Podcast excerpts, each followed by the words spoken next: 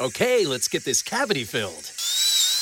Uh, doctor, I think your tank is leaking laughing gas. Gas? Did you hear you can save on gas at BJ's Wholesale Club? Wait, you can save on gas at BJ's? yeah, members save on everyday low gas prices. You gotta be kidding me. nope, these savings are no joke.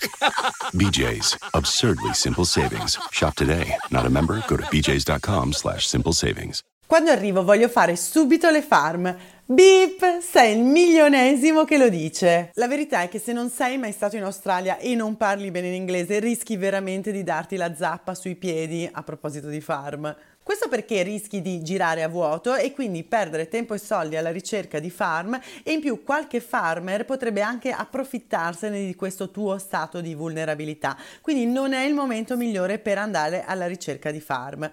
In questi mesi in città conoscerai un sacco di persone che hanno già fatto le farm e quindi tramite il passaparola riceverai un sacco di indirizzi utili, magari farm dove vieni pagato bene, dove ti diverti, magari la sera state tutti insieme e cenate insieme, birretta, chitarra, le stelle, quindi una situazione positiva, una bella esperienza di vita, non solo un modo di rinnovare il tuo working holiday visa.